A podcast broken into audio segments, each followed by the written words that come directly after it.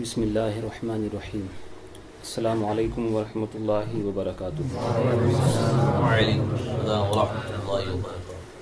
الحمد للہ وسلاۃ وسلم علی نبی وعلی آلہ و اصحاب المتعدبین بآدابی اما بعد فاعوذ باللہ من الشیطان الرجیم بسم اللہ الرحمن الرحیم ولو انہم اذ ظلموا انفسهم جاؤوک فاستغفر اللہ واستغفر لهم الرسول لوجد اللہ توابا سبحان اللہ صدق اللہ العظیم وصدق رسوله النبی الامین الکریم ونحن على ذلك لمن الشاہدین والشاکرین والحمد للہ رب العالمین یا سید السادات جئتک قاصدا ارجو رضاک و احتمی بحماک یا اکرم الثقلین و یا کنز الورا جدلی بجودک و ارودنی برضاک سرورا شاہ کریمہ دستگیرہ اشرفا حرمت روح پیمبر یک نظر کن سوء ما اے اشرف زمانہ زمان مدد نما درہائے بستارا کلید کرم کشا۔ ایک دفعہ بآواز بلند درود شریف پڑھ اللهم صل اللهم صل على سيدنا وشفيعنا وحبيبنا تحب وترضى ایک دفعہ اور جھوم کر درود شریف۔ اللهم صل محمد كما تحب انتہائی معزز اور مکرم جملہ حاضرین سامعین، ابھی آپ نے سماعت فرمایا کہ الحمدللہ درس شفا شریف کی یہ ففٹی نائن نمبر کی یہ محفل جناب محب مکرم عارف آدم صاحب کے اس مکان کے اوپر منعقد ہو رہی ہے۔ سبحان اللہ۔ رب العزت اپنی بارگاہ میں اسے قبول فرمائے۔ اور صاحب خانہ کو اس کی برکت عطا فرمائے۔ آمین۔ اور انشاءاللہ اگلی محفل جناب یوسف بھائی ناگوری کے یہاں پر انشاءاللہ گیارہ نومبر کو منعقد کی جائے گی۔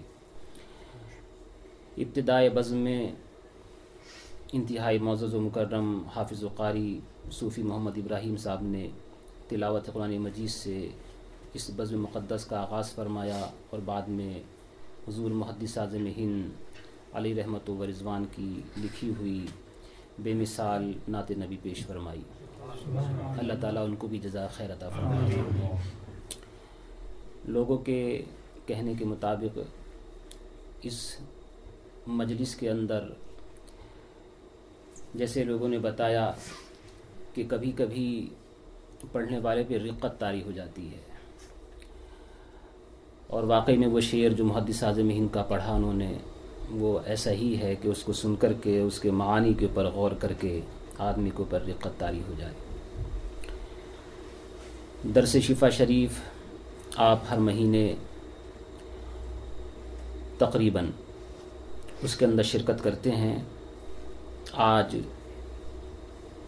درس کے ساتھ پہلی مرتبہ ایک دوسرا پروگرام بھی آپ کے سامنے انشاءاللہ پیش کیا جائے گا۔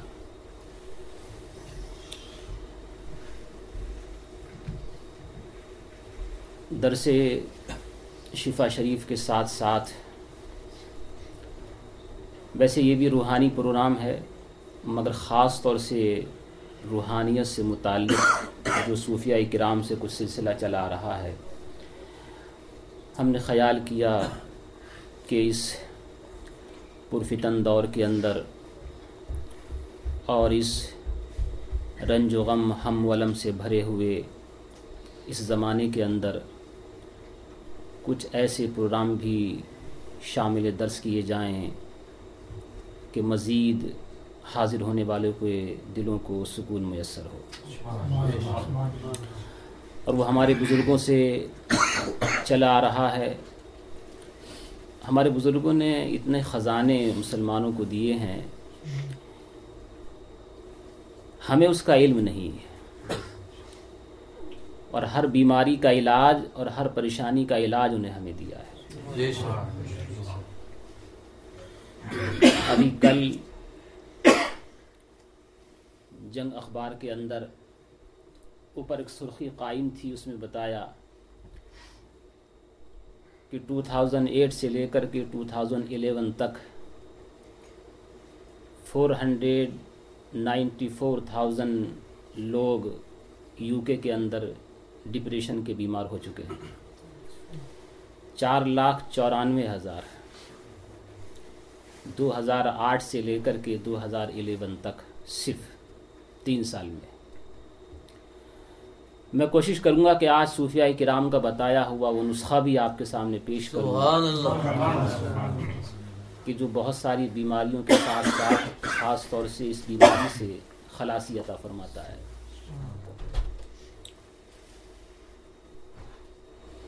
پہلا پروگرام ہوگا آپ اس میں شرکت کریں بعد میں اپنے اپنے تاثرات پیش کریں۔ کچھ اشعار پڑھے تو اچھے لگے۔ سوچا کہ ان کو پہلی دفعہ آپ کے سامنے بھی پیش کیا جائے۔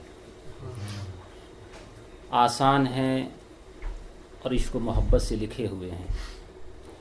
دور شریف پڑھیں تو پھر میں سنا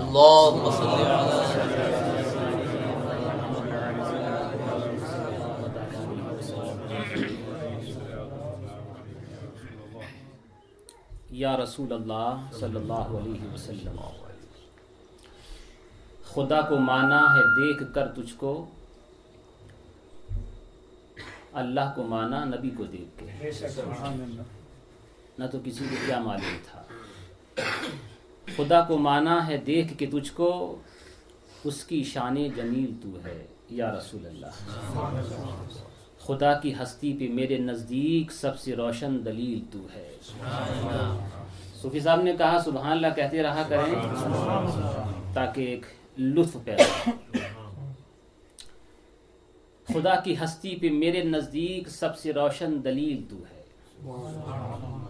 جلال اتنا کہ حسن میں بھی ہو جس سے شان نیاز پیدا۔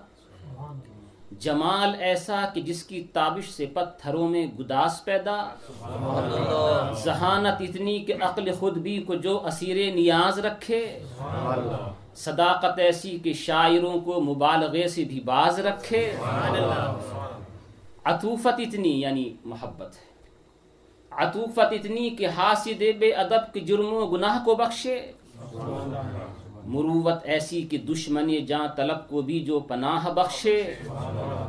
یہ دیکھتا ہوں کہ تیرے اقوال سنتے رہتے ہیں آپ شفا شریف کے اندر۔ بڑی سچی بات انہوں نے کہی ہے یہ۔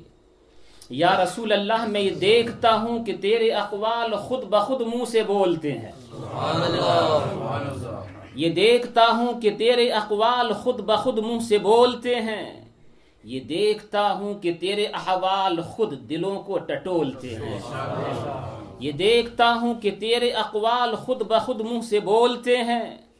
یہ دیکھتا ہوں کہ تیرے احوال خود دلوں کو ٹٹولتے ہیں۔ یہ دیکھتا ہوں کہ تیری نظروں میں ہیچ ہے فر شہریاری۔ یہ دیکھتا ہوں کہ تیرے قدموں پہ صدقے ہوتی ہے تاجداری۔ یہ دیکھتا ہوں غلام و آقا کا فرق تو نے مٹا دیا ہے۔ یہ دیکھتا ہوں کہ تو نے شاہ و گدا کو ہمسر بنا دیا ہے۔ یہ دیکھتا ہوں جہاں کے ویرانے تیرے قدموں سے گلستا ہیں۔ یہ دیکھتا ہوں جہاں کے ویرانے تیرے قدموں سے گلستا ہیں۔ یہ دیکھتا ہوں کہ تیرے دیوانے علم و حکمت کے پاس باں ہیں۔ میں ان مناظر کو دیکھتا ہوں۔ دمک رہی ہیں، میری نگاہیں۔ میں ان مناظر کو دیکھتا ہوں۔ دمک رہی ہیں میری نگاہیں، دمک رہی ہیں چمک رہی ہیں مہک رہی ہیں میری نگاہیں۔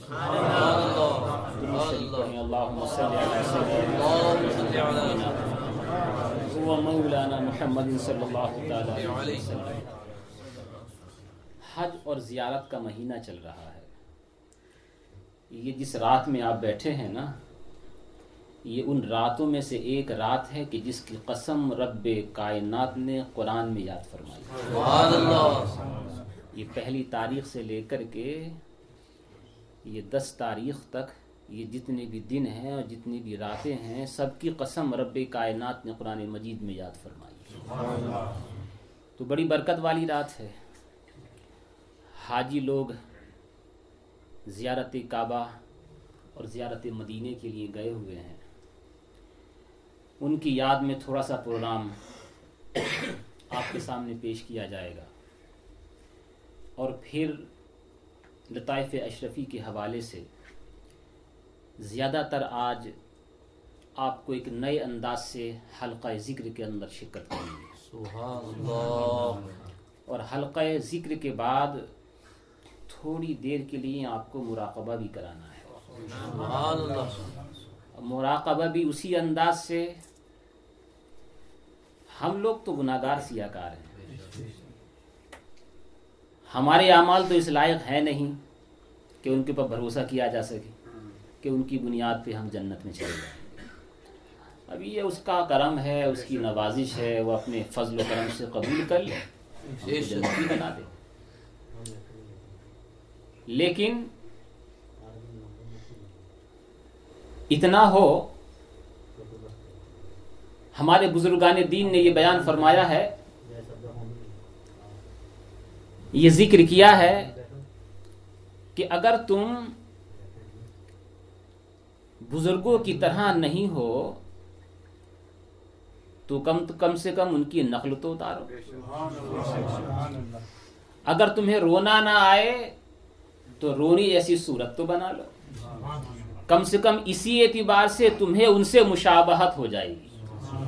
اور حدیث شریف کے اندر فرمایا گیا ہے، من تشبہ بقوم فہو منہم جو جس قوم کے مشابہ ہوتا ہے، اس کا حشر اسی کے ساتھ ہوگا۔ تو ہم بزرگان دین سے مشابہت کرنے کی کوشش کرتے ہیں۔ تو انشاءاللہ آخر میں تھوڑی، آخر میں تھوڑی دیر کے لیے ایک پہلی دفعہ غالباً آپ اس کے اندر شرکت کریں گے۔ مراقبے کا طریقہ اور پانچ منٹ کے لیے ہمارے بزرگان دین تو گھنٹوں گھنٹوں کیا کرتے تھے لیکن پانچ منٹ کے لیے آپ کو انشاءاللہ مراقبے کی کیفیت سے بھی دو چار کرانا ہے۔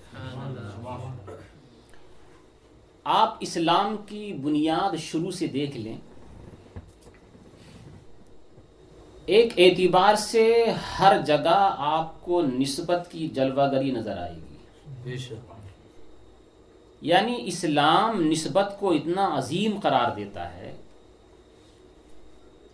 اسی کی وجہ سے سب کچھ اسی کی وجہ سے۔ آپ نسبت کو نکال دیجیے کچھ نہیں۔ جمعے کو برکت حاصل ہے حالانکہ دن سب برابر ہیں۔ جمعے کو فضیلت کیوں ملی؟ اس لیے کہ حضرت آدم پیدا ہوئے۔ نسبت ہو گئی نا۔ ماہ رمضان کیوں افضل ہے؟ اس لیے کہ اس میں قرآن نازل ہوا۔ نا۔ اور نسبت کو نکال دیجیے سارے مہینے برابر۔ دو شنبے کا دن افضل کیوں ہے؟ شیخ الایام کیوں کہا جاتا ہے؟ اس لیے کہ نبی پیدا ہوئے۔ ربیع الاول افضل کیوں ہے؟ اس لیے کہ بارگاہ نبوت سے اس سے نسبت حاصل ہے۔ کعبۃ اللہ کے اس وقت حج کرنے کے لیے لاکھوں کی تعداد میں حجاج کرام گئے ہوئے ہیں۔ کعبے کو نسبت ہے رب کائنات سے۔ ورنہ تو کعبہ کیا ہے؟ اینٹیں ہی لگی ہوئی ہیں نا۔ سیمنٹی تو لگا ہوا ہے اس کے اندر۔ لیکن وہ کعبۃ اللہ، اب اللہ سے نسبت ہے تو رب پھر خود فرماتا ہے کہ روزانہ ایک سو بیس رحمتیں اللہ کی اس پہ نازل ہوتی۔ سبحان اللہ۔ ستون للطائفین ساٹھ طواف کرنے والوں کے لیے۔ سبحان اللہ اربعون للمسلین چالیس نماز پڑھنے والوں کے لیے۔ سبحان اللہ و عشرون للناظرین و بیس صرف دیکھنے والوں کے لیے۔ سبحان اللہ یہ صرف نسبت کی وجہ سے ہے۔ آپ نسبت نکال دیجیے۔ آپ کو صرف وہ اینٹوں کی ایک چیز بنی ہوئی نظر آئے گی۔ ہزاروں مثالیں اس کی ہو سکتی ہیں اور پورا حج ہی نسبت کے اوپر چلتا ہے۔ پورا حج۔ حضرت فاروق اعظم رضی اللہ تعالیٰ نے اس کو چومتے وقت یہ کہا تھا حضر اسود کو کہ اگر میں نے نہ دیکھا ہوتا کہ میرے نبی نے تجھے چوما ہے تو کبھی نہ چومتا۔ اس نے کہ انک لا تضر ولا تنفع تو نہ نقصان پہنچاتا ہے نہ ہی نفع دیتا ہے۔ لیکن نبی نے چوما اس لیے چومتا۔ ہوں نسبت آ گئی نا وہاں پر بھی۔ بے شک اس وقت حضرت علی کھڑے ہوئے تھے۔ عرض کیا امیر المومنین یہ حجر اسود اور پتھروں کی طرح نہیں ہے۔ یہ نفع بھی دیتا ہے نقصان بھی پہنچاتا ہے۔ رب تبارک و تعالیٰ نے اس کی دو لسان دو زبانیں عطا فرمائی ہیں۔ اس کو دو آنکھیں عطا فرمائی ہیں اور دو کان عطا فرمائے ہیں۔ یہ آنے والوں کو دیکھتا بھی ہے آنے والے جو کہتے ہیں سنتا بھی ہے اور ان کے حق میں بروز حشر گواہی بھی دے گا۔ اور جو اس کا ادب و احترام نہیں کرتے اس کے خلاف گواہی دے گا۔ تو نفع بھی دیا اور نقصان بھی پہنچایا۔ پتھر ہے مگر نسبت حاصل ہے۔ نسبت ہے کہ نہیں؟ میں ہر چیز میں آپ کو نسبت بتا رہا ہوں۔ جہاں پر وہ مقام ابراہیم ہے نسبت کس سے ہے؟ حضرت ابراہیم علیہ السلام والسلام کے قدم ناز سے۔ حضرت حاجرہ رضی اللہ تعالی عنہ جہاں دوڑی تھیں وہاں آج حجاج کرام دوڑتے ہیں۔ نسبت ہو گئی حضرت حاجرہ سے۔ صفا اور مروہ کو رب تبارک و تعالی نے فرما دیا ان الصفا والمروہ من شعائر اللہ۔ صفا مروہ اللہ کی نشانیوں میں سے ہیں۔ کیوں نشانیوں میں سے ہو گئے؟ پہاڑ تو یہاں پر بھی ہیں۔ ہندوستان پاکستان بنگلہ دیش میں بھی ہیں۔ وہاں کیوں نہیں ہوئے وہ؟ کا اس لیے کہ وہاں میری محبوب بندی حاجرہ سے اسے نسبت ہو۔ نسبت تو یہاں بھی ہے۔ جس نے نسبت کا خیال نہیں کیا نا وہ گمراہ ہو گئے۔ جس نے نسبت کا خیال نہیں کیا وہ کافر ہو گئے۔ جنہوں نے نبی صلی اللہ علیہ وسلم کو یہ کہا تھا کہ تم ہماری طرح ہو، انہوں نے نسبت کو نہیں دیکھا تھا۔ انہوں نے صرف یہ دیکھا تھا کہ جیسے ہم بازاروں میں چلتے ہیں، یہ بھی چلتے ہیں۔ جیسے ہم کھاتے ہیں، جیسے یہ بھی کھاتے ہیں۔ جیسے ہم سوتے ہیں، ویسے یہ بھی سوتے ہیں۔ جیسے ہم گفتگو کرتے ہیں، ویسے یہ بھی گفتگو کرتے ہیں۔ جیسے ہم، ویسے یہ۔ یہ کافروں کی بولی ہے، مسلمانوں کی نہیں۔ نسبت ہر جگہ ہوتی ہے۔ نسبت کو نکال دو، کچھ نہیں۔ انہوں نے نسبت کو نہیں دیکھا۔ ان کو یہ دیکھنا چاہیے تھا کہ یہ چلنے والا چل رہا ہے، مگر اللہ کا حبیب بھی ہے۔ یہ سونے والا سوتا بھی ہے، مگر لامکا پہ بھی گیا ہے۔ یہ سونے والا سوتا بھی ہے، مگر چاند کے ٹکڑے بھی کیے۔ ہیں یہ جانے والا جاتا بھی ہے، مگر اس نے سورج کو پلٹایا بھی ہے۔ اگر یہ نسبتیں دیکھتے نا تو کبھی بھی نبی کو اپنی طرح نہ کہتے۔ میں عرض یہ کر رہا تھا کہ نسبت کی جلوہ گری ہر جگہ موجود ہے۔ یہ غلط تھنکنگ ہے۔ یہ غلط سوچ ہے کہ اگر سب ایک جیسے نظر آتے ہیں تو سب کو ایک جیسا ہی سمجھے۔ نہیں، بلکہ نسبت کی جلوہ گری ہر جگہ موجود ہے۔ نسبت کا خیال کرنا چاہیے اور نسبت ہی سے شے عظیم ہوتی ہے۔ سادات عظیم کیوں ہے نبی سے نسبت ہے۔ ارے وہ تو سادات کی بات ہے۔ جس بکری کو نبی نے ہاتھ لگا دیا، وہ بکری عظیم ہو گئی۔ جس دسترخوان کو نبی نے ہاتھ لگا دیا، وہ دسترخوان بڑا ہو گیا۔ جس سواری کے اوپر نبی بیٹھ گئے، وہ سواری عظیم ہو گئی۔ چنانچہ وہ جانور کے جو جنت کے اندر داخل ہوں گے، اس میں سے ایک وہ اونٹنی بھی ہے جس پہ نبی بیٹھے تھے۔ اور کیوں نہیں گئے جنت میں؟ وہ کیوں جا رہی ہے؟ اس لیے کہ نبی اس پہ بیٹھ چکے ہیں۔ تو نسبت کا خیال تو کرنا ہی ہوگا نا۔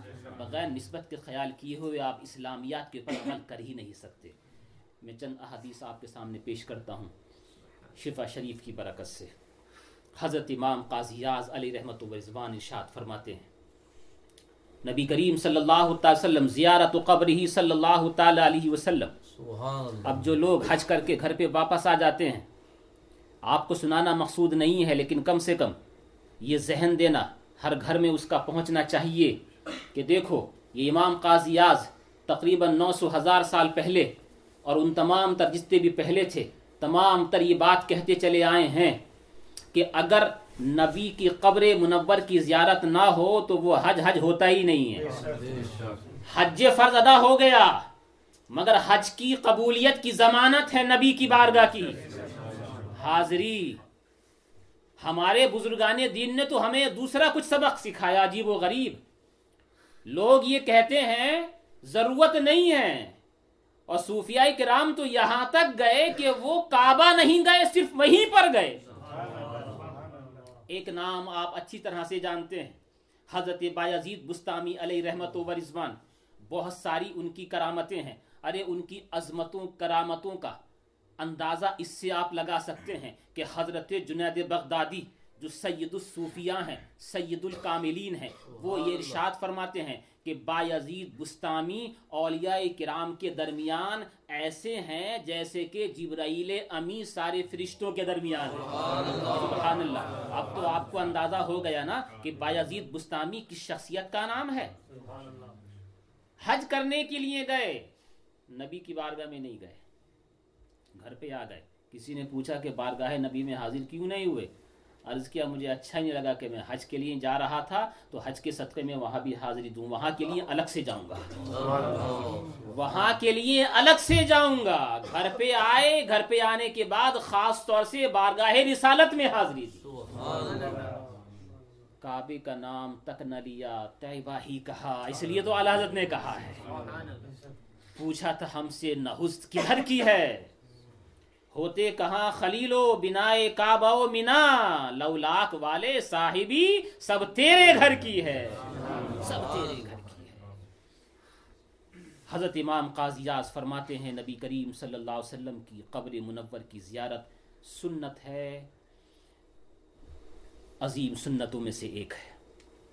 مجمع علیہ جس کے اوپر اجماع ہے۔ تمام تر علماء کا، محدثین کا، سارے لوگوں وہ فضیلت مرغب فیحا اور ایسی فضیلت ہے کہ اس میں بڑے بڑے لوگوں نے رغبتیں دکھائی ہیں۔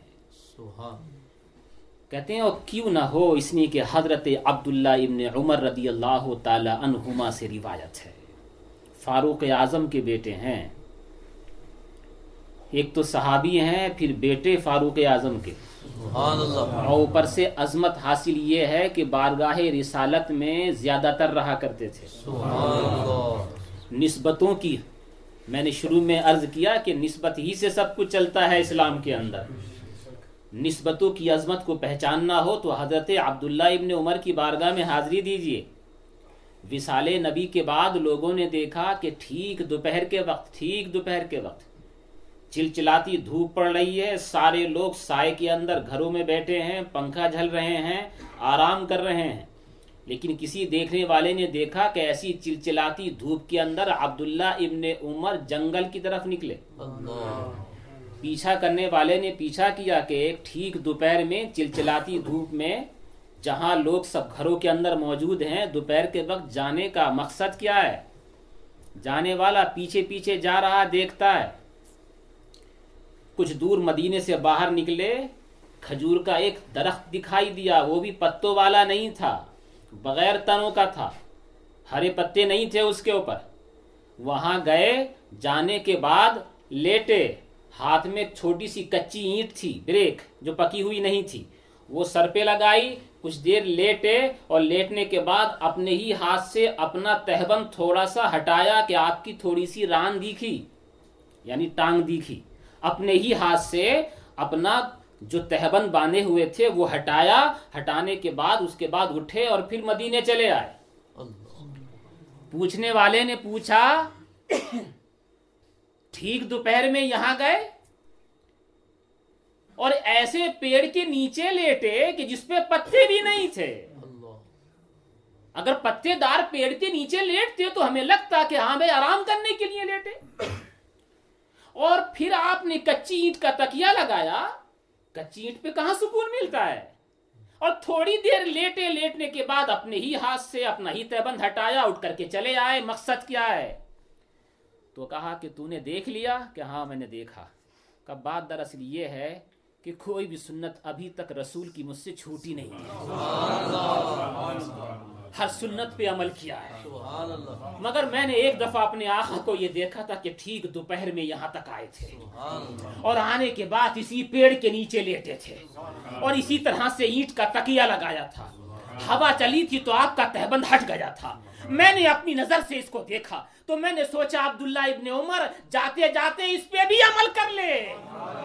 اس لیے یہاں آیا تھا ورنہ تو کوئی مقصد نہیں تھا یہاں تک آنے کا۔ یہ ہوتا ہے عشق و محبت۔ اس طرح سے پہچان ہوتی ہے عشق و محبت کی۔ وہ عبداللہ ابن عمر رضی اللہ تعالیٰ عنہما فرماتے ہیں نبی کریم صلی اللہ علیہ وسلم نے ارشاد فرمایا من زار قبری وجبت لہو شفاعتی کہ جس نے میری قبر منور کی زیارت کی اس کے لیے میری شفاعت واجب ہو گئی۔ واجب ہو گئی۔ اور دوسری حدیث کے اندر فرمایا منظارانی بعد موتی کہ جس کسی نے میرے وصال کے بعد میری زیار میری قبر کی زیارت کی، قبر منور کی فکأنما زارنی فی حیاتی بہت بڑا عظیم مجدہ ہے۔ کہا وہ یہ نہ کہے، یہ نہ سمجھے کہ قبر کو دیکھا ہے، نہیں، قبر والے ہی کو دیکھا بالکل سراحت کے ساتھ فرمایا نبی کریم صلی اللہ تعالی علیہ وسلم نے۔ فَكَأَنَّمَا زَارَنِي فِي حَيَاتِي گویا کہ اس نے مجھے دیکھا ہے میری زندگی کے اندر۔ اس لیے حضرت امام مالک رضی اللہ تعالیٰ ان کا عشق و محبت تو عظیم مرتبے کے اوپر تھا۔ جب تک مدینہ منورہ کے اندر رہے کبھی بھی ٹوائلٹ یعنی پیشاب پہانے کے لیے مدینہ منورہ میں نہیں گئے۔ کبھی بھی نہیں۔ مدینے سے باہر جاتے تھے۔ یہ سوچ کر کے کہیں ایسا نہ ہو کہ جہاں میری گندگی کرے وہاں پر میرے نبی کا پایا ہو اللہ تو ان کا تو عشق و محبت عظیم منزل کے اوپر تھا۔ وہ کہتے تھے کہ یہ مکرو ہے کہ کوئی یہ کہے کہ ہم نے نبی کی قبر کی زیارت کی ہے۔ مکرو ہے۔ کیا کہے صاحب؟ یہ کہے کہ میں نے نبی کی زیارت کی ہے۔ وہ مکرو سمجھتے تھے اس کو کہ یہ مکرو ہے یہ نہیں کہا جائے۔ اور کبھی کبھی تو کہتے تھے کہ یہ زرنا والی جو زیارت والی ہے نا، یہ بھی نہ کہے یہ ان کا عشق و محبت تھا۔ اس لیے کہ یہ زرنا عربی کا لفظ قلنا کے وزن پر جمع متکلم کا سیغا اور یہ ماضی کی بحث۔ یعنی کہ زرنا ہم نے زیارت کی، آپس میں بولتے ہیں۔ جیسے میں نے ان سے ملاقات کی تو میں ان سے کہوں گا زرتوں کا۔ میں نے آپ سے ملاقات کی۔ میں ان سے کہوں گا زرتوں کم، سب سے کہوں گا میں نے تم سے ملاقات کی۔ تو کہتے کیونکہ یہ جو لفظ زر ہے نا زیارت کرنا یہ امتیوں کے لیے بھی بولا جاتا ہے اور نبی کے لیے بھی۔ اب یہ ان کا عشق و محبت ہے۔ بولے مجھے یہ اچھا نہیں لگتا ہے کہ جو لفظ امتیوں کے لیے بھی ہو وہی لفظ نبی کے لیے بھی بولو۔ تو کیا کہیں صاحب؟ کا یہ کہا کریں کہ ہم نے نبی کی بارگاہ میں جا کر کے سلام عرض کیا تھا۔ یہ کہا کریں۔ انہوں نے اپنے عشق و محبت کے اعتبار سے ذکر فرمایا۔ اور اس کے بعد حضرت نبی کریم صلی اللہ تعالی علیہ وسلم کی ایک حدیث بیان فرمائی کہ دیکھیے حضور نے یہ دعا مانگی تھی۔ اللہم لا تجعل قبری وسنا یعبد بعدی۔ اے میرے اللہ، میری قبر کو ایسا بت نہ بنا دینا کہ جو میرے وصال کے بعد لوگ اس کو پوجا کریں۔ اور پھر کہا، اشتد غضب اللہ علی قوم اتخذوا قبور انبیائہم مساجدہ۔ کہ رب تبارک و تعالیٰ کا غضب، آپ بھی آگے آ جائیے اللہ تعالیٰ کا غضب شدید ہوتا ہے، اشتد غضب اللہ۔ اللہ کا غضب شدید ہوتا ہے علی قوم، ایسی قوم کے اوپر۔ اتخذوا قبور انبیائہم مساجدہ، کہ جو اپنے نبیوں کی قبروں کو سجدہ گاہ بنا لیتے ہیں۔ پہلے نبی جتنے گزرے، ان کی قبریں۔ اگرچہ آج معلوم نہیں ہے یہ بھی امت محمدیہ کا امتیاز عظیم ہے۔ بہت بڑی شرف کی بات ہے۔ آپ کو سب کو معلوم ہے ایک لاکھ چوبیس ہزار دو لاکھ چوبیس ہزار کم و بیش انبیاء و مرسلین دنیا کے اندر تشریف لائے نا؟ آپ لوگوں میں سے کسی کو ہمارے نبی صلی اللہ علیہ وسلم کی قبر منور کے علاوہ یقین سے معلوم ہے کہ کس نبی کی قبر کہاں ہے؟ کہیں کہیں مشہور تو ہے۔ لیکن وہاں والوں سے بھی پوچھے تو کہاں ہاں سنتے چلے آئے ہیں کہ یہ قبر ہے، یقین سے کسی کو نہیں معلوم ہے۔ حضرت آدم کہاں ہے قبر؟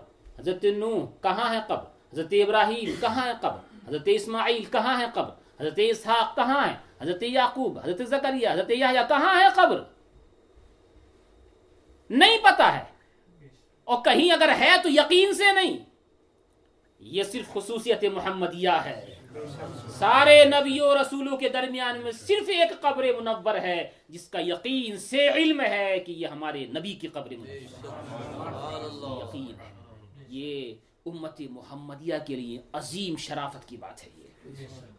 حضور نے فرمایا تھا اللہ کا غضب شدید ہوتا ہے اس قوم کے اوپر جنہوں نے نبیوں کی قبروں کو سجدہ گاہ بنا لیا۔ آپ اس سے سبق حاصل کریں۔ جو عوام الناس کرتے ہیں نا دوسرے لوگ اس پہ اعتراض کرتے ہیں۔ حالانکہ ہمارے علماء ہمیشہ منع کرتے چلے آئے۔ ہم میں سے ہر ایک کی ذمہ داری ہے کہ آپ کسی بارگاہ میں حاضر ہوں تو کم سے کم بارگاہ میں جانے کے آداب بھی تو معلوم کر لیں۔ بے شک بے شک۔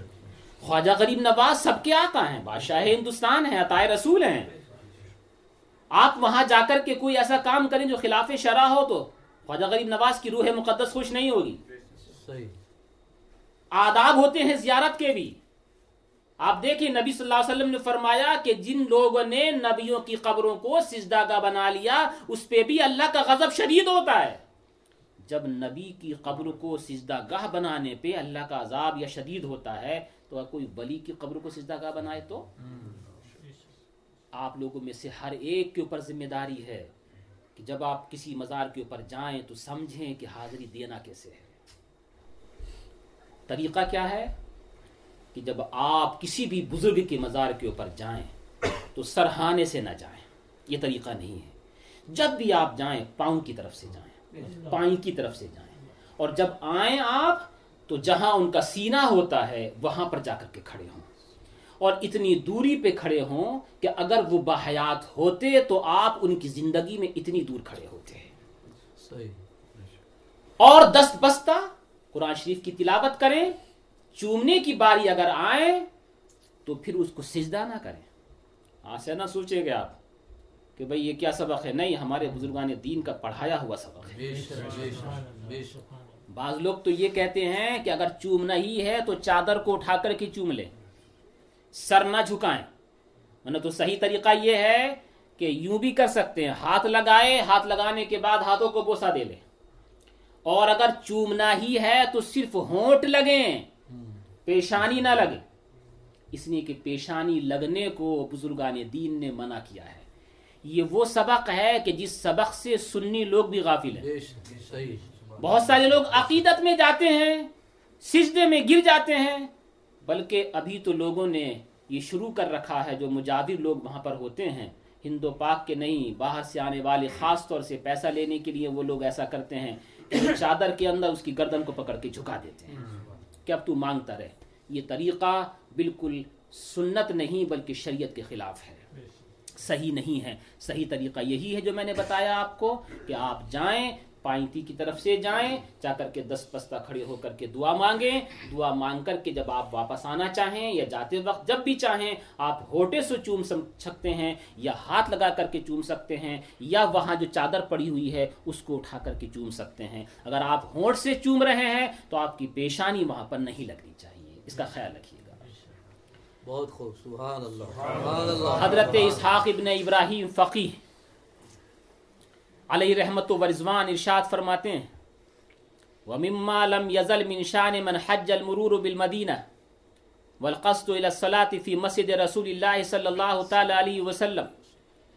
کہ شروع سے یہ عادت چلی آ رہی ہے ان لوگوں کی جو حج کرتے ہیں کہ جب واپس آتے ہیں یا وہاں جاتے ہیں تو مدینے سے گزرتے ہیں۔ ابھی بھی ایسا ہی ہوتا ہے نا؟ یہ امام قاضی یاز بار بار میں ذکر اس لیے کر رہا ہوں کہ یہ کتاب لکھے ہوئے تقریباً ہزار سال ہو گئے۔ جی؟ اور وہ بیان کر رہے ہیں اپنی طرف سے نہیں، اسحاق ابن ابراہیم فقی کی طرف سے یعنی وہ ان سے بھی پہلے ہیں۔ اور وہ کیا کہہ رہے ہیں؟ عربی جملے پہ توجہ دیجیے گا۔ لم یزل من شان من حجا یعنی جو حج کرتے چلے آئے ہیں، ہمیشہ سے کرتے چلے آئے ہیں۔ اب کون سا زمانہ باقی رہا؟ جی؟ شروع سے چلا آ رہا ہے، جو حج کرنے جاتا ہے، جانے سے پہلے یا جانے کے بعد بارگاہ رسالت میں حاضری دیتا ہے۔ اور وہاں جا کر کے حاضر ہو کر کے، یا تو پہلے جا کر کے حج کی مقبولیت کی سند وہاں حاصل کرتا ہے، یا بعد میں آ کر کے حج کی مقبولیت کے لیے وہاں سند حاصل کرتا ہے۔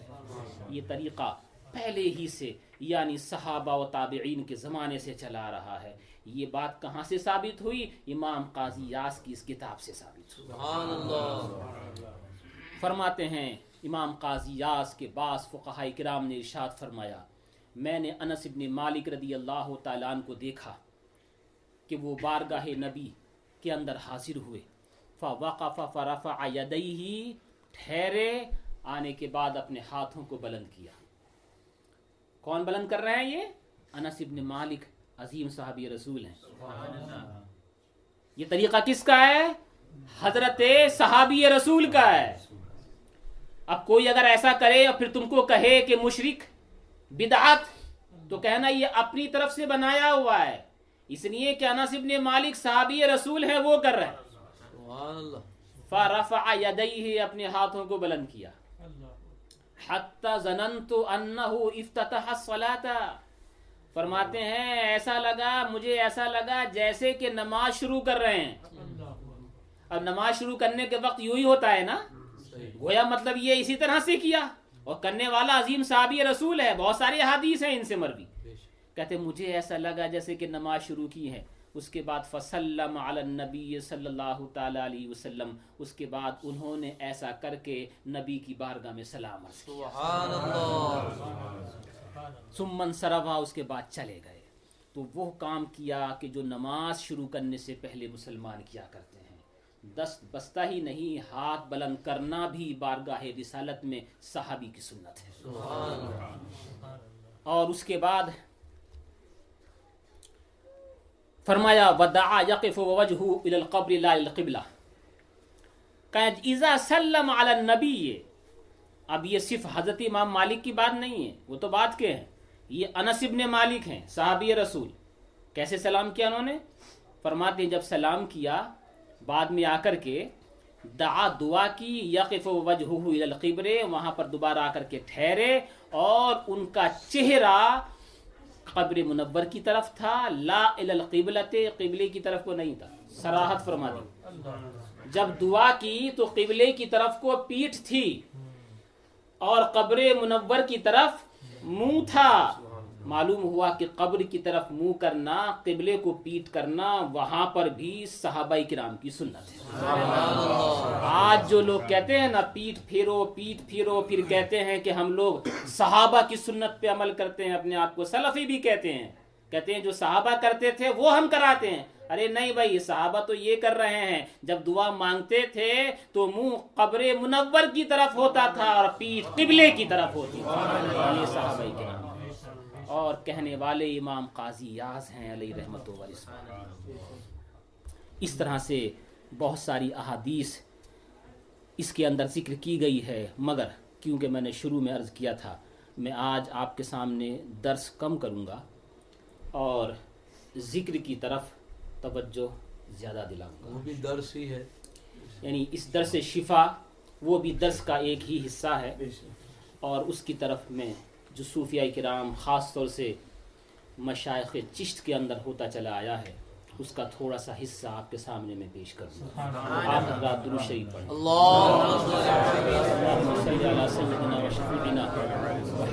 ومولانا محمد كما تحب عليه یہ میرے سامنے جو کتاب ہے حضرت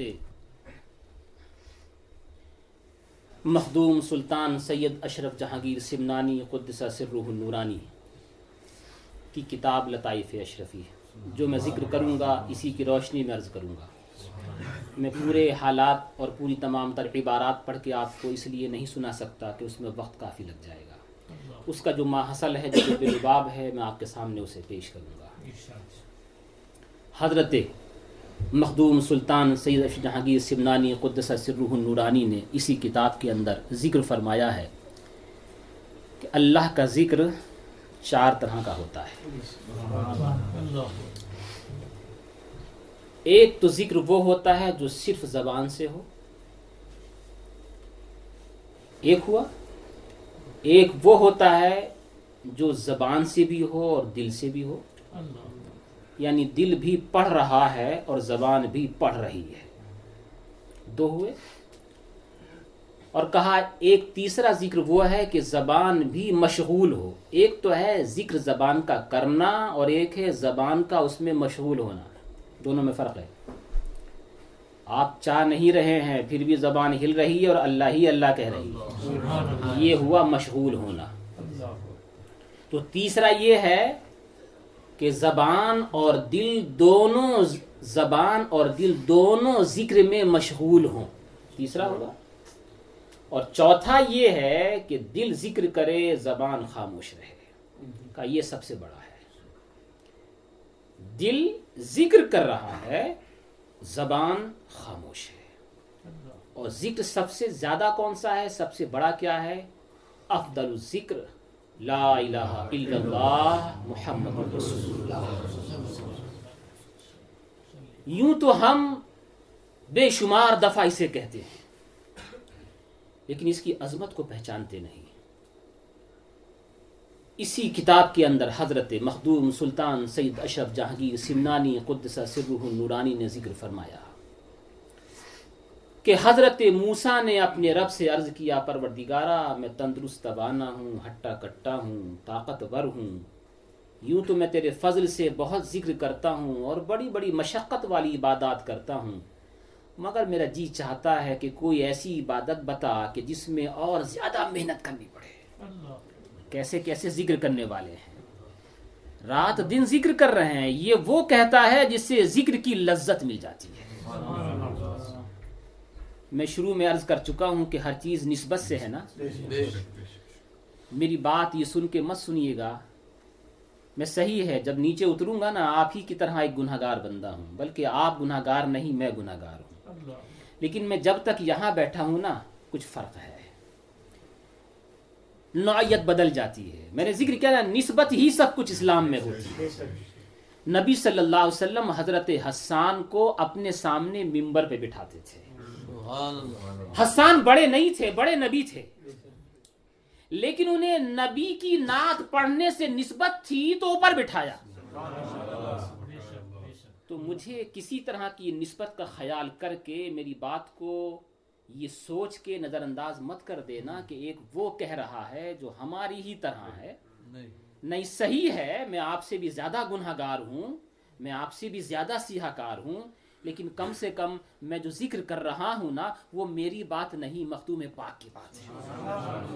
اس لیے ان کی بات سمجھ کر کے اپنے دل میں بٹھانے کی کوشش کیجیے گا۔ مخدوم پاک ارشاد فرماتے ہیں، رضی اللہ تعالیٰ کے حضرت موسیٰ نے کہا، میں ہٹا ہوں کٹا ہوں، تندرست توانا ہوں، بہت طاقتور ہوں۔ مجھے پروردگارا وہ علم، وہ ایک کوئی نما، کوئی عبادت دے جس میں اور زیادہ مشقت برداشت کرنی رب کی طرف سے وہی نازل ہوئی، ارشاد فرمایا، یا موسا قل لا الہ الا اللہ۔ اے موسا لا الہ الا اللہ کہو۔ دوبارہ عرض کی پروردگارا یہ ذکر تو میری جان کا ذکر ہے، میں ہمیشہ اس کو کرتا رہتا ہوں۔ اس سے مجھے لذت ملتی ہے، مجھے سکون ملتا ہے، مگر میں یہ چاہتا ہوں کہ کوئی ایسا عبادت کا کام ہو جس میں مجھے زیادہ محنت کرنی پڑے۔ پروردگارا کوئی ایسا کام دے جس میں زیادہ محنت کرنی پڑے۔ دوبارہ جب ارشاد ہوا تو پھر یہی ہوا، یا موسا قل لا الہ الا اللہ۔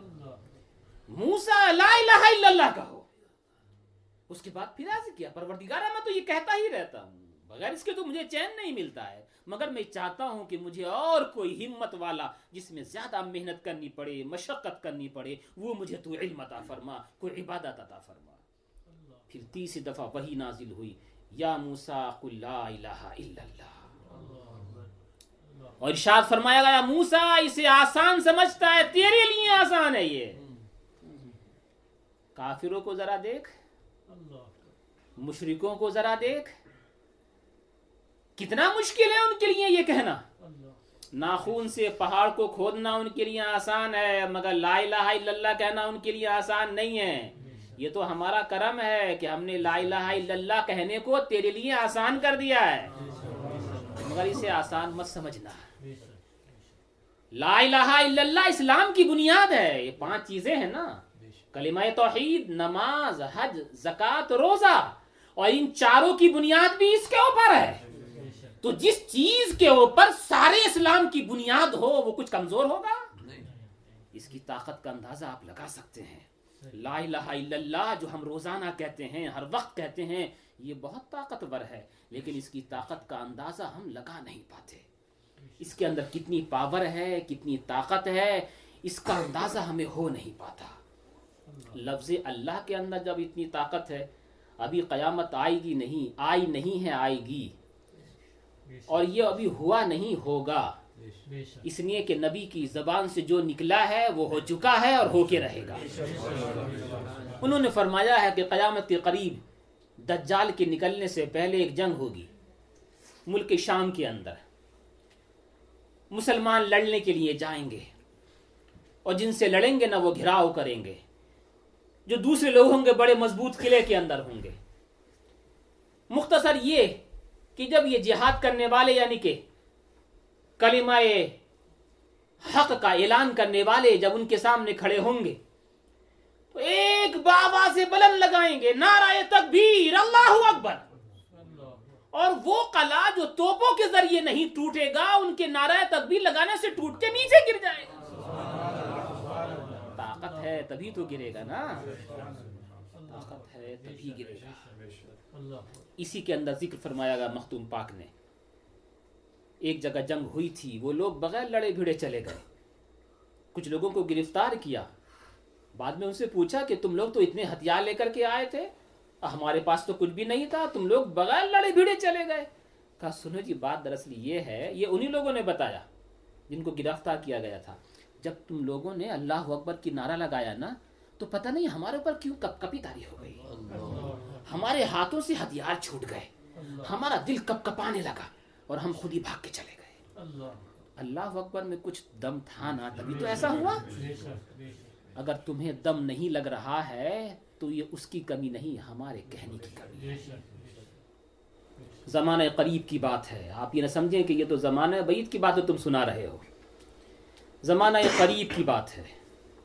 اجمیر شریف کے اندر تشریف فرما ہے۔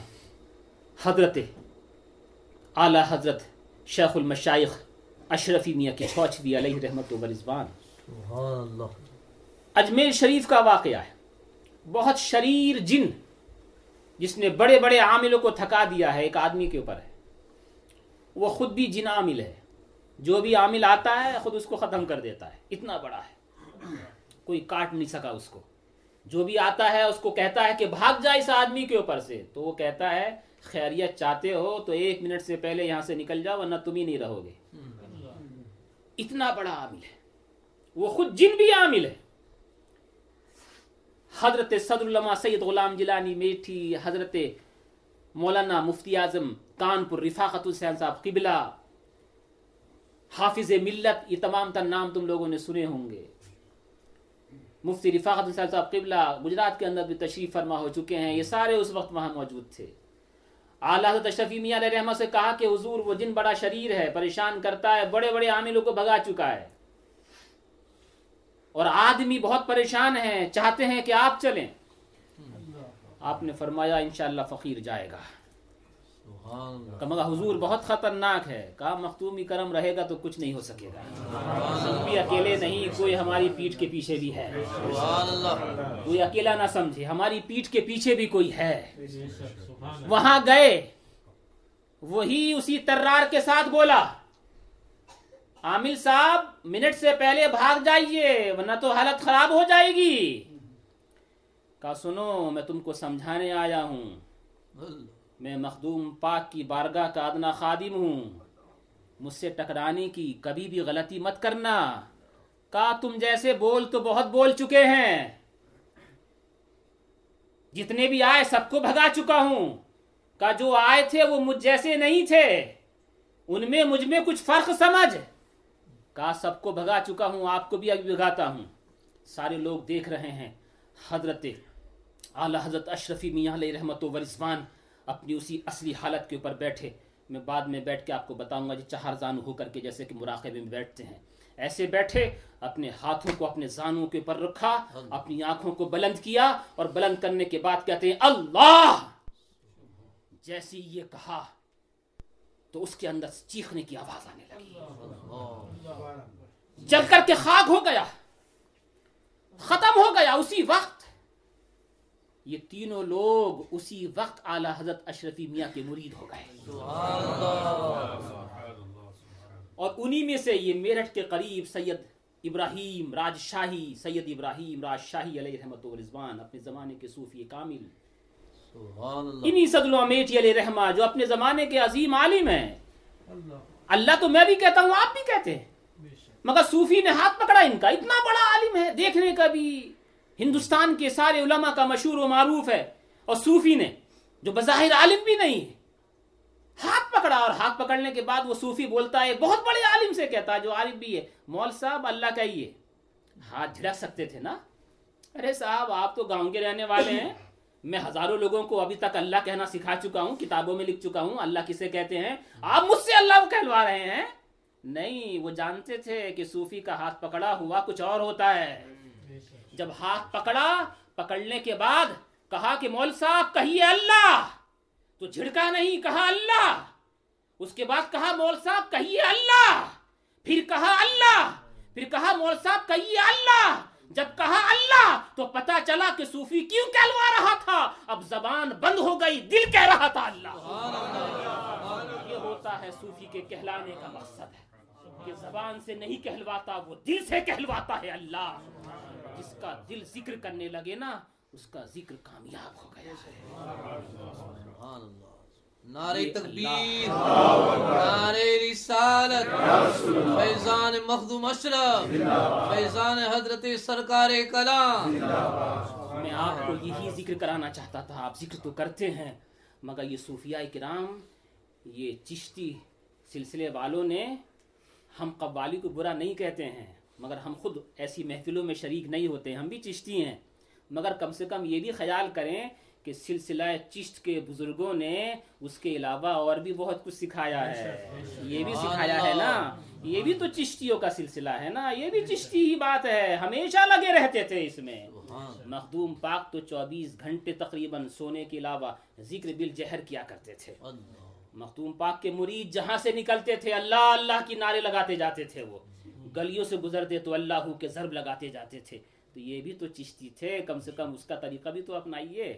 ہم اشرفی بھی ہیں چشتی بھی ہیں قادری بھی ہیں رضوی بھی ہیں سب ہیں۔ اس لیے کہ سارے سلسلوں کا فیض آخر میں جا کر کے وہیں سے ملتا ہے۔ یہ چیز ہے ہمارے سلسلہ چشت کے بزرگوں نے خاص طور سے اس کے اوپر توجہ دی ہے۔ فرمایا ذکر چار طرح کا ہوتا ہے۔ اور اسی کتاب کے اندر وہ ذکر فرماتے ہیں، ایک بہت بڑے بزرگ ہیں، نجیب الدین سہر وردی تھوڑی سی فارسی بھی سنا دوں؟ فرماتے ہیں منقولس کے شیخ شمس الدین صوفی امام جامع شیراز بود۔ نجیب الدین، مختوم پاک فرماتے ہیں، شیخ نجیب الدین سہر وردی سے منقول ہے کہ شیخ شمس الدین صوفی یہ شیراز کی جامع مسجد کے امام تھے۔ ہما اوقاتش بذکر و تلاوت و انواع عبادت مشغول بود۔ سارے اوقات میں ذکر و تلاوت عبادت کے اندر لگے رہتے تھے۔ لیکن از کسے تلقین ذکر نہ داشت۔ لیکن کسی سے ذکر کی اجازت نہیں دی تھی۔ میں اس لیے عرض کر رہا ہوں اس کو۔ ذکر تو کوئی بھی کر سکتا ہے۔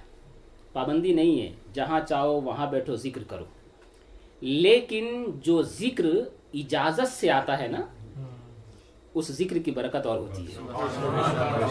الحمدللہ۔ سبحان اللہ۔ مجھے سرکاری کلا نے بھی اجازت دی ہے۔ اللہ۔ الاسلام کی طرف سے بھی اجازت ہے۔ سبحان اللہ۔ علامہ عبد الحکیم شرف قادری صاحب کی طرف سے بھی اجازت ہے۔ تو وہ چیز جو ذکر سے چلی آتی ہے سنت کے ساتھ اس کی بات اور ہوتی ہے۔ یوں آپ بھی ذکر کر سکتے ہیں۔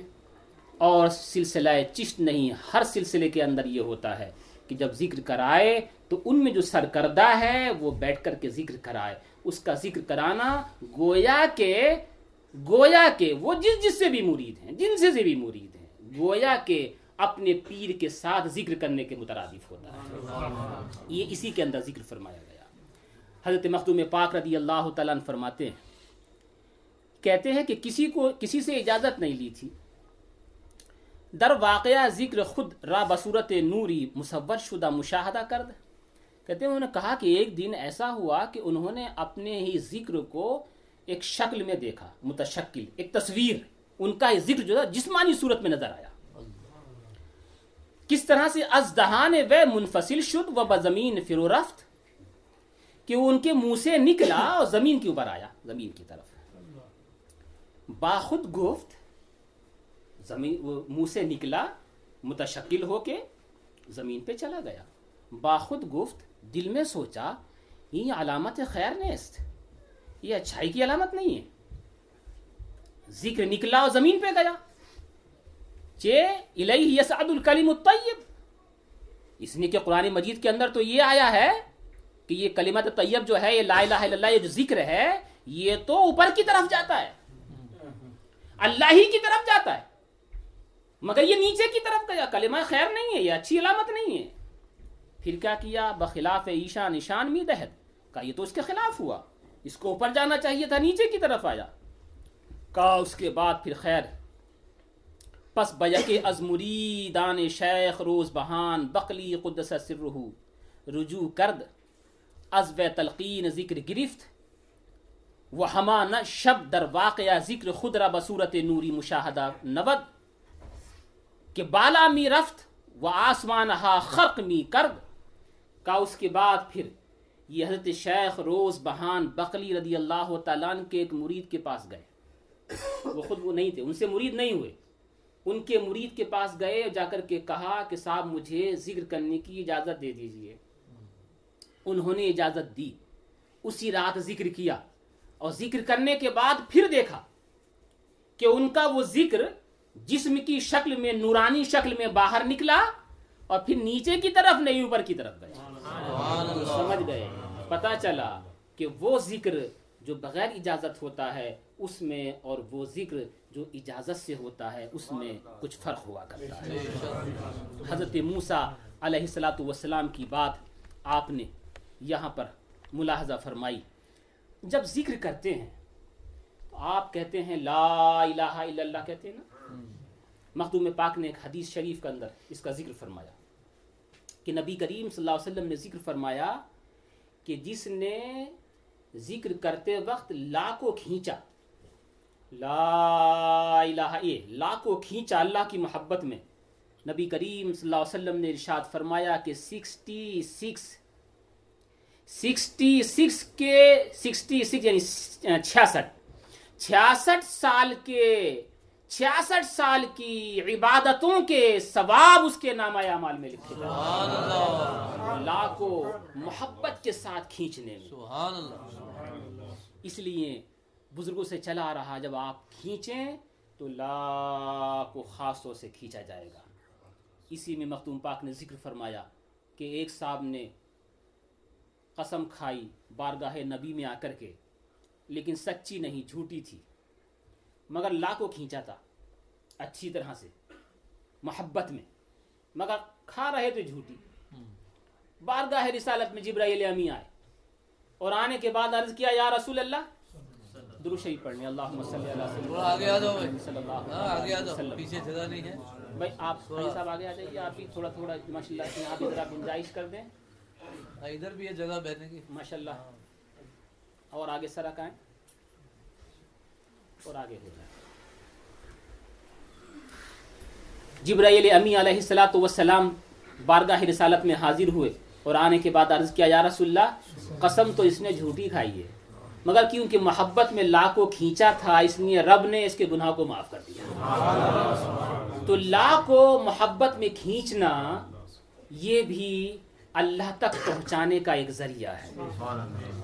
حضرت قدوت القبرا مخدوم پاک خاص طور سے، جس نے بھی سلسلہ چشت و سلسلہ قادرہ کے بزرگان دین ہیں، سب کے الگ الگ ذکر ہیں۔ خواجہ غریب نواز ایک خاص ذکر فرماتے تھے۔ حضرت مخدوم پاک ایک خاص ذکر فرماتے تھے۔ حضرت غوث اعظم دستگیر خاص ذکر فرماتے تھے۔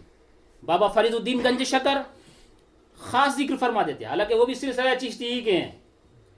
بابا فرید کا ذکر تو عجیب و غریب تھا۔ تقریباً انہوں نے بائیس سال تک کنویں میں نیچے الٹا لٹک کر کے ذکر کیا۔ کوئی کرے گا ایسے؟ مرید سے کہتے تھے اپنے کہ جا کر کے مجھے الٹا لٹکا دے کنویں کے اندر۔ رات بھر رہتے تھے صبح کو نکلتے تھے۔ ان بزرگوں کو جو اتنے بڑے مراتب وہ تو اللہ کے فضل سے ملے ہیں مگر انہوں نے مجاہدات بھی بہت کچھ کیے ہیں۔ تبھی آج دنیا ان کے قدموں میں جھکتی ہوئی نظر آتی ہے۔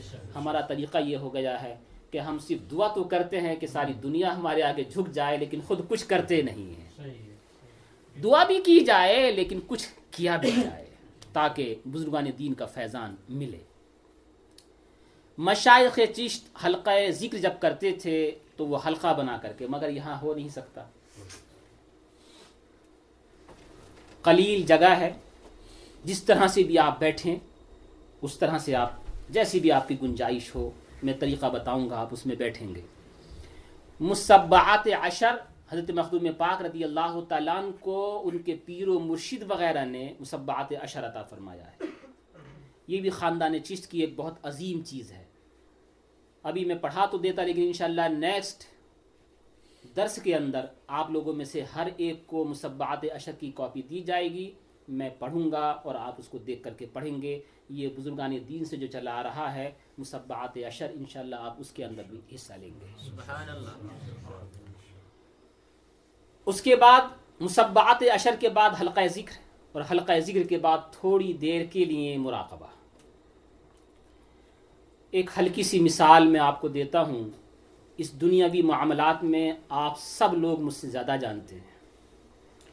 لیکن میں مثال صرف اس لیے دے رہا ہوں کہ شاید اس کے ذریعے سے آپ میرے دل کی بات کو سمجھ سکیں۔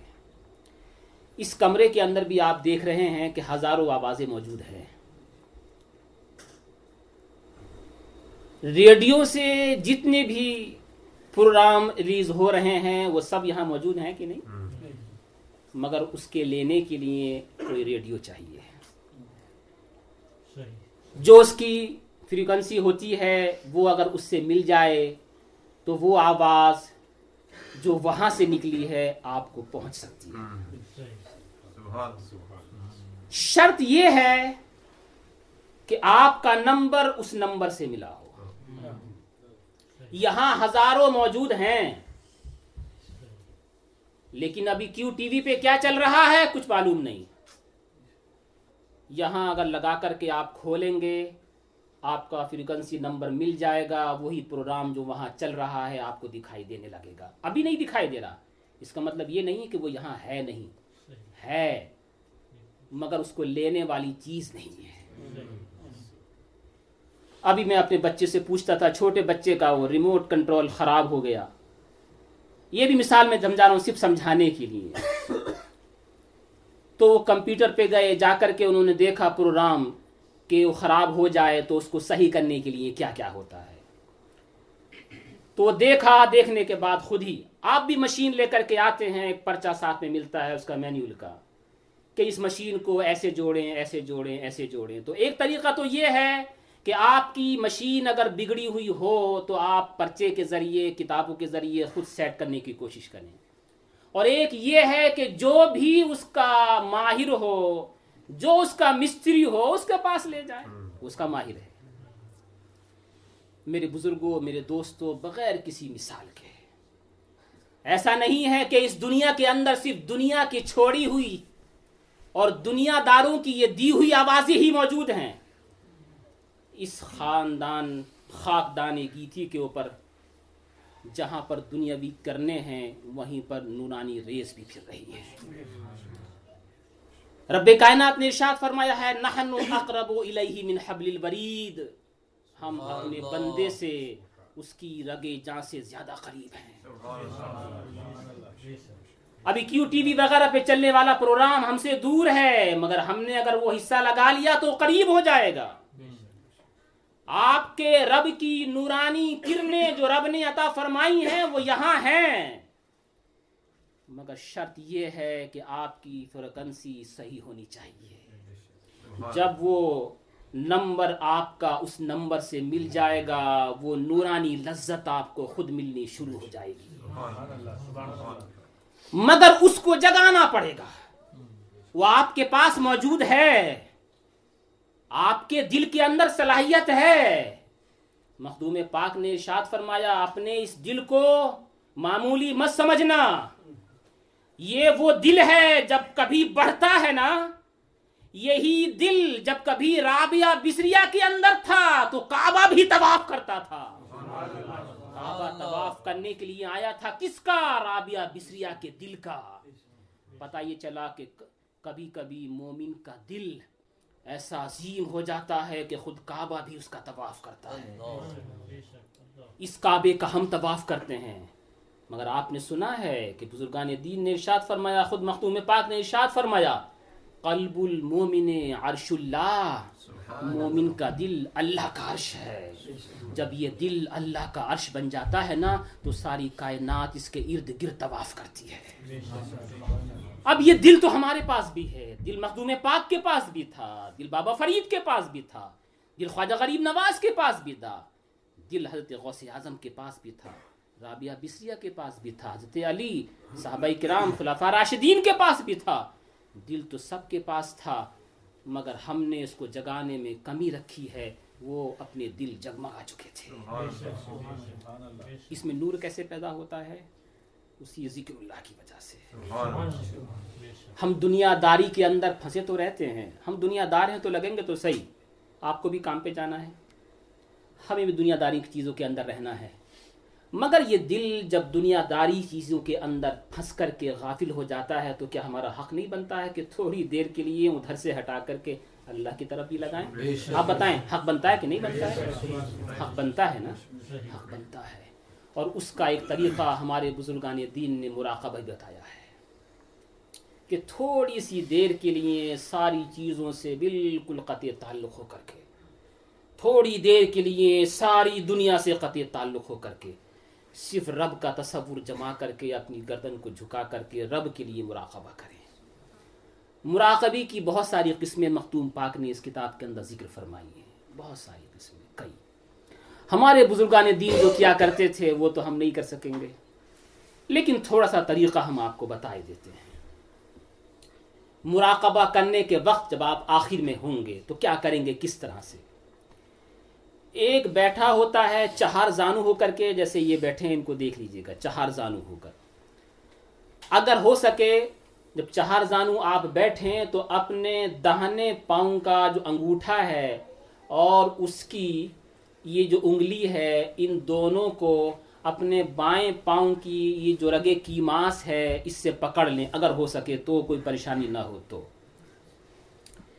پھر جب آپ بیٹھیں یا تو اس شکل میں بیٹھیں، کعبۃ اللہ کی طرف منہ کر کے اگر آپ بیٹھیں تو زیادہ بہتر ہوگا اچھا ہوگا، تھوڑی دیر کے لیے۔ ایسے بیٹھیں یا جیسے اتحیات کے اندر بیٹھے ہیں، بیٹھتے ہیں آپ اس طرح سے بیٹھیں۔ لیکن جب آپ بیٹھیں، دونوں صورتوں میں آپ کے ہاتھ آپ کے زانوں کے پر ہوں گے۔ اگر کسی کو کوئی پریشانی نہ ہو، کوئی بیماری نہ ہو تو کوشش کریں کہ آپ کی جو پیٹھ ہے بالکل سیدھی ہو یعنی اس کے اندر بینڈ نہ ہو، یا پھر جیسے آپ کو آسانی لگے اس طرح سے آپ بیٹھیں۔ پریشانی نہیں، جیسے آپ کو آسانی لگے ویسے آپ بیٹھیں۔ لیکن پیٹھ آپ کی بالکل سیدھی ہو، یہ ہمارے سلسلہ جس کی طرف سے چلا آیا ہے۔ تو انشاءاللہ پانچ منٹ کے لیے مراقبی کی شکل یہ ہوگی کہ جب آپ بیٹھیں گے لائٹ بند کر دی جائے گی، کیونکہ یہ حلقہ ذکر کے بعد ہوگا۔ اگر کسی بھائی کو تھوڑا سا بھی گھبراہٹ ہو، بچوں کو باہر نکال دیجیے گا، دوسری طرف یا باہر کی طرف۔ اگر کسی بھائی کو یہ پہلا معاملہ ہے، کسی بھائی کو تھوڑی سی اندھیری کی وجہ سے، بیٹھنے کی وجہ سے کچھ گھبراہٹ سی محسوس ہو، وہ باہر جا سکتا ہے۔ بعد میں اپنا تاثر اس کے اوپر دیں۔ جیسے میں نے شروع میں ذکر کیا، حضرت مخدوم پاک کا ایک جملہ میں آپ کو ابھی سناتا۔ کہ آپ نے ارشاد فرمایا ہے کہ جب آپ حلقہ ذکر کرتے ہیں تو کیا کرتے ہیں؟ لا الہ الا اللہ ہے نا؟ لا کے معنی ہے نہیں اور الہ کے معنی ہے نہیں ہے کوئی معبود۔ تو جب آپ لا کہیں نا تو دل میں یہ سوچیں کہ دنیا میں کچھ نہیں ہے۔ کچھ نہیں یہ سوچیں۔ اور جب آپ اللہ کہیں تو کہیں ہاں ہے، مگر صرف اللہ ہی ہے۔ اللہ کے علاوہ کچھ نہیں ہے۔ تو اللہ کی ضرب آپ لگائیں تو اللہ اس کو کہتے ہیں عربی میں اس بات یعنی یس، کسی چیز کا ہونا۔ اور لا کو کہتے ہیں نفی یعنی کسی چیز کا نہ ہونا۔ مخدوم پاک نے ارشاد فرمایا، لا اور اس بات، نفی اور اس بات۔ یہ دونوں مل کر کے جب ایک ساتھ ہوتے ہیں تو اس سے ہی اپنے ذہن کی جو بھولنے والی بیماری ہے، اس کا بھی علاج ہوتا ہے۔ یہ مخدوم پاک کا فرمایا ہوا۔ اگر میرے ہاتھ آ گیا تو میں ابھی آپ کو وہ جملہ حضرت مخدوم پاک علی رحمت و رضوان کا وہ آپ کے سامنے ذکر کر دیتا ہوں کہ حضرت مخدوم پاک رضی اللہ تعالیٰ وہ ارشاد فرماتے ہیں۔ ہاں یہ۔ زیرا کے دری کلمہ نفی و اس بات مرکب است و مرض نسیان ب معجون نفی و اس بات دفع تباہ کرد۔ فرمایا کیونکہ یہ جو کلمہ ہے یہ نفی و اس بات سے ملا ہوا ہے اور نفی و اس بات کے ذریعے مرض نسیان کو دور کیا جا سکتا ہے۔ اسی طرح سے ہمارے بعض بزرگوں نے یہ ذکر فرمایا ہے کہ تھوڑی دیر کے لیے مراقبہ کرنا یوں تو جو ٹینشن میں رہتے ہیں جیسے میں نے ابھی کہا کہ کل ہی کے اخبار میں چار لاکھ چورانوے ہزار لوگ ٹینشن ڈپریشن کے مریض ہو چکے ہیں 2008 سے لے کر کے 2011 تک تین سال کے اندر۔ تو ہمارے بزرگ فرماتے ہیں کہ ٹینشن ڈپریشن کو دور کرنے کے لیے بہت بڑا علاج ہے مراقبہ۔ سبحان اللہ۔ آپ کو گولی کھلانے سے بھی وہ اثر نہیں ہوگا جو پانچ منٹ کے مراقبے سے ہو جائے گا۔ اس کا اندازہ آپ خود بھی لگا سکتے ہیں۔ عرض کرنے کا مقصد یہ ہے کہ آپ کے بزرگوں نے آپ کو بہت کچھ دیا ہے اور ہر میدان میں دیا ہے اور ہر جگہ دیا ہے۔ کمی صرف یہ ہے کہ ہم پڑھتے نہیں ہم دیکھتے نہیں سوچتے نہیں ورنہ تو ہر پریشانی کا علاج اللہ کے فضل و کرم سے ہمارے بزرگوں نے ہم کو عطا فرما دیا۔ آج کیونکہ حلقہ ذکر زیادہ کرنا ہے اسی وجہ سے صرف اسی کے اوپر اختتام پذیر کرتا ہوں۔ پہلے ابھی جو مصبعات عشر ہیں، وہ بھی نہیں پڑھے جائیں گے۔ حلقہ ذکر ہی ہوگا کیونکہ وہ لمبا ہوگا۔ اور آپ اسی طرح سے آنکھوں کو بند کر کے، اللہ کو یاد کر کے مراقبے میں ایک اور خاص بات یاد رکھیے گا۔ یہ آپ کا پہلا تجربہ ہے نا؟ اگر آپ کو کسی کو اچھا نہ لگے، میں دس بستہ آپ سے عرض کرتا ہوں، کسی کو اچھا نہ لگے تو اس کا مذاق مت بنائیے۔ گا اس لیے کہ یہ بزرگوں سے چلی ہوئی چیز ہے۔ اچھا نہ لگے تو سمجھیے گا کہ ہمارے اندر کچھ کمی ہے۔ اور ہم نے بھی آپ کے سامنے جو پیش کیا ہے نا وہ آپ کی فلاح و بہبودی ہی کے لیے پیش کیا ہے۔ آئندہ آپ کہیں گے کہ یہ پروگرام نہیں ہونا چاہیے ہم صرف درس شفا پیش کریں گے آپ کے سامنے انشاءاللہ جیسے کہ ہر سال اور ہر مہینے ہوا کرتا ہے۔ مراقبے کے اندر کریں گے کیا آپ؟ وہ میں آپ کو بتا دوں۔ بہت کتابیں دیکھنے کے بعد آخر میں اس کا جواب بھی مجھے اسی کتاب سے ملا۔ میں خود سوچ رہا تھا کہ مراقبے کے اندر کرنا کیا ہے؟ کس چیز کے اوپر اپنی نظر کو جمانا ہے؟ تو اس کا جواب بھی مخدوم پاک نے عطا فرمایا۔ کہتے ہیں جب مراقبے میں بیٹھنے والا بیٹھے زانو پہ ہاتھ رکھ کر کے تو اپنے ماں سوا سے یعنی آپ کا برابر والا کون ہے نا آپ کو پتہ نہیں چلنا چاہیے۔ میرے برابر والا کیا کر رہا ہے آپ کو معلوم نہیں ہونا چاہیے۔ بالکل دنیا سے لا تعلق ہو کر کے صرف پانچ منٹ کا ہے یہ، صرف پانچ منٹ۔ لا تعلق ہو کر کے اندھیرا ہوگا، یہ اندھیرا کرنے کے لیے بھی مخدوم پاک نے ہی فرمایا ہے۔ اور اس کے بعد آپ اپنی ساری توجہات اپنے دل کی طرف لائیں گے یعنی ساری توجہات آنکھوں کو بند کر کے اپنی دل کی طرف لائیں گے۔ اور گویا آپ اپنی ان ذہنی نگاہوں سے اپنے دل کی نگاہ کو دیکھنے کی کوشش کریں گے۔ جب آپ کو لگے کہ ہاں دل کی نگاہ مجھے تھوڑی سی کچھ معلوم ہوئی، تو اپنی دل کی نگاہ سے آپ یہ سوچیں گے، یہ دیکھیں گے کہ ایک نور ہے، عظیم ہے عظیم ہے۔ جس نے ساری کائنات کو گھیر رکھا ہے۔ ایک عظیم نور ہے، جس نور سے، خاص طور سے ملنے کے لیے اللہ کے حبیب لامکاں پہ گئے تھے۔ عظیم نور ہے، اس کا تصور ہم جما تو نہیں سکتے۔ مگر اتنا کر سکتے ہیں کہ ایک عظیم نور ہے۔ جس نے ساری کائنات کو، سارے آسمانوں کو، ساری زمینوں کو، ساری مخلوقات کو اپنے گھیرے میں لیا ہے۔ پھر اپنے دل کی آنکھ سے آپ اس نور کو دیکھنا شروع کریں گے۔ صرف پانچ منٹ کے لیے کوشش کریں گے۔ اور کوشش کریں کہ آپ کی رگے جاں جو آپ کا اسٹیشن ہے، اپنے اس اسٹیشن کو اس نورانی کرنوں سے ملانے کی کوشش کریں جو الحمدللہ یہاں پر بھی ضرور موجود ہوں گی۔ کیوں؟ یقین سے کہہ سکتے ہیں ہیں۔ کیونکہ اللہ کے حبیب صلی اللہ علیہ وسلم خود ارشاد فرماتے ہیں، ذکر کیا گیا ہے کہ جب اللہ کا ذکر کیا جاتا ہے تو اللہ کی رحمت اترتی ہے۔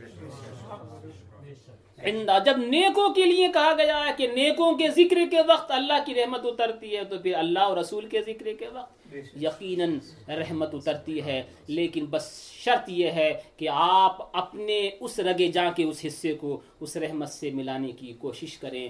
اور آپ لوگوں میں سے اگر کسی کو تھوڑا سا بھی ایسا لگے، میں ایک آپ کو اندازہ بتا دیتا ہوں۔ اندر کی بات ہے، لگے مناسب سمجھے تو بتا دیجیے گا، ورنہ تو اندر ہی رکھیے گا۔ کیونکہ یہ آپ صرف خود ہی محسوس کر سکتے ہیں، کسی اور کو جب تک بتائیں گے نہیں، پتہ نہیں چل سکتا۔ آپ کو مراقبے میں جا کر یا حلقہ ذکر میں بیٹھ کر کے اگر ایک لمحے کے لیے بھی ایسا آپ کو لگے کہ میرے بدن کے اوپر راشا جیسا تاری ہو رہا ہے، یا میری حالت تھوڑی سی غیر سی ہو رہی ہے اور ایسا لگ رہا ہے کبھی کبھی ایسا محسوس ہوگا جیسے کہ کچھ روحانی غذا خود بخود ہی میرے منہ میں آ رہی ہے۔ ایسا لگے گا۔ اب آپ کو اگر لگے تو ذہن میں رکھیے گا۔ ایسا لگے گا۔ ہمارے بزرگان دین جو سال و سال بغیر کھائے پیے رہے ہیں نا، ان کو غذا ملتی تھی۔ وہ سی والی نہیں، روٹی والی۔ نہیں، وہ غذا ملتی تھی۔ کبھی کبھی شاید آپ کو بھی محسوس لگے کہ آپ کی حلق میں خود ہی غذا اتر رہی ہے۔ وہ روحانی روحانی غذا ہوتی ہے، جس کو حاصل کرنے کے بعد یہ ظاہری غذاؤں کی ضرورت نہیں پڑتی ہے۔ حضرت شاہ مدار علی رحمت و رضوان تقریباً کئی سو سال تک کچھ نہیں کھایا تھا انہوں نے۔ اسی لیے نہیں کھایا تھا۔ قرآن سے غذا ان کو ملتی رہتی تھی۔ آپ حضرات، سب لوگ بیٹھیں، چہار زانو ہو کر کے بیٹھیں۔ میں بھی بیٹھتا ہوں۔ ہاں وہی میں نے بتایا کہ دل کے اوپر تصور رکھیں گے اور اس کے بعد اپنے آنکھ، دل کی آنکھ سے اس نوران یا اگر یہ ابھی نہیں ہو سک رہا ہو آپ لوگوں میں سے، تو آپ کا جو بھی شیخ ہو، جس رشتے سے بھی ہو کسی بھی سلسلے کے اپنے اپنے شیخ کا تصور آپ جما سکتے